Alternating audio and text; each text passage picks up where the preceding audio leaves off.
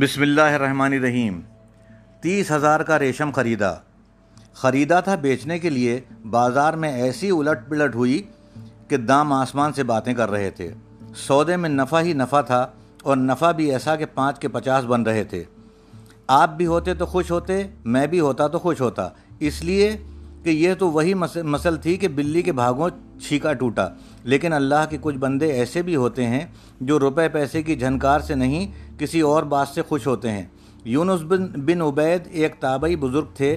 انہوں نے اللہ کے پیاروں میں سے ایک جو اصول کو روپے روپے سے زیادہ قیمتی سمجھتے ہیں۔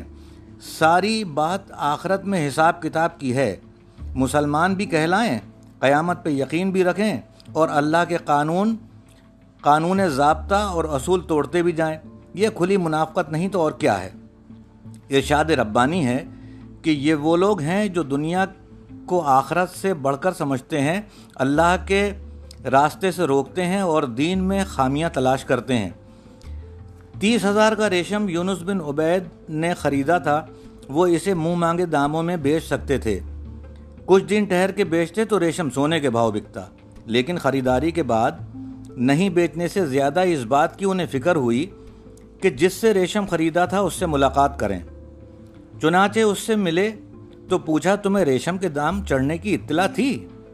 اس نے جواب دیا، نہیں۔ اگر ہوتی تو ان داموں میں بیچتا کیا میں؟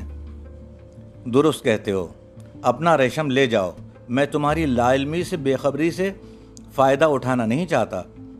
حضرت یونس بن عبید سمجھتے تھے کہ یہ بھی دھوکہ ہے۔ یہ نہیں کہ حضرت یونس تجارت کے گر سے واقف نہیں تھے۔ برابر واقف تھے، لیکن دھوکے فریب یا کسی بے خبری سے فائدہ اٹھانے کو حرام سمجھتے تھے۔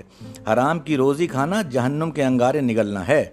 آج بھی اللہ کے کچھ بندے ایسے ضرور ہوں گے جو دیانت سے کاروبار کرتے ہوں گے، لیکن کون جانے ان کی تعداد کیا ہے؟ ایک کروڑ میں ایک یا دو کروڑ میں ایک؟ حضرت انس بن مالک روایت کرتے ہیں کہ آن حضرت صلی اللہ تعالیٰ علیہ وآلہ وسلم نے فرمایا، حلال روزی کمانا ہر مسلمان پر واجب ہے۔ حضرت عبداللہ بن مسعود روایت کرتے ہیں، حلال روزی کے لیے محنت کرنا نماز کے بعد سب سے بڑا فریضہ ہے۔ لوگ جو ذخیرہ اندوزی کرتے ہیں، وہ سمجھتے ہوں گے کہ ہم چالاکی سے روپیہ کما رہے ہیں۔ لیکن یہ چالاکی کس سے ہو رہی ہے؟ اللہ سے۔ اللہ تو ہر طرح کی چال چلنے والوں کو خوب جانتا ہے۔ ابن اساکر نے لکھا ہے، حضرت ابو حریرہ رضی اللہ تعالیٰ عنہ بیان کرتے ہیں نبی کریم صلی اللہ تعالیٰ علیہ وسلم نے فرمایا، ذخیرہ اندوزی کرنے والے اور قتل کرنے والے دوزخ میں ایک جگہ ہوں گے۔ دوزخ کے کبھی کئی، دوزخ کے بھی کئی درجے ہیں۔ جیسا دنیا کی جیلوں میں جرم کے لحاظ سے جیل کی سختیاں ہیں، اسی طرح آخرت میں بھی جرم کے لحاظ سے گنہگاروں کے لیے دوزخ کے درجے مقرر ہیں۔ ابن اساکر نے ہی لکھا ہے، عبداللہ بن عمر رضی اللہ تعالی عنہ سے روایت ہے کہ جس تاجر نے ایک رات بھی یہ تمنا کی کہ مال مہنگا ہو جائے اور میرے ذخیرے کے دام بڑھ جائیں، اللہ اس کے چالیس سال تک کے نیک عمل کو ضائع کر دیتا ہے۔ مستند امام احمد بن حنبل میں ہے۔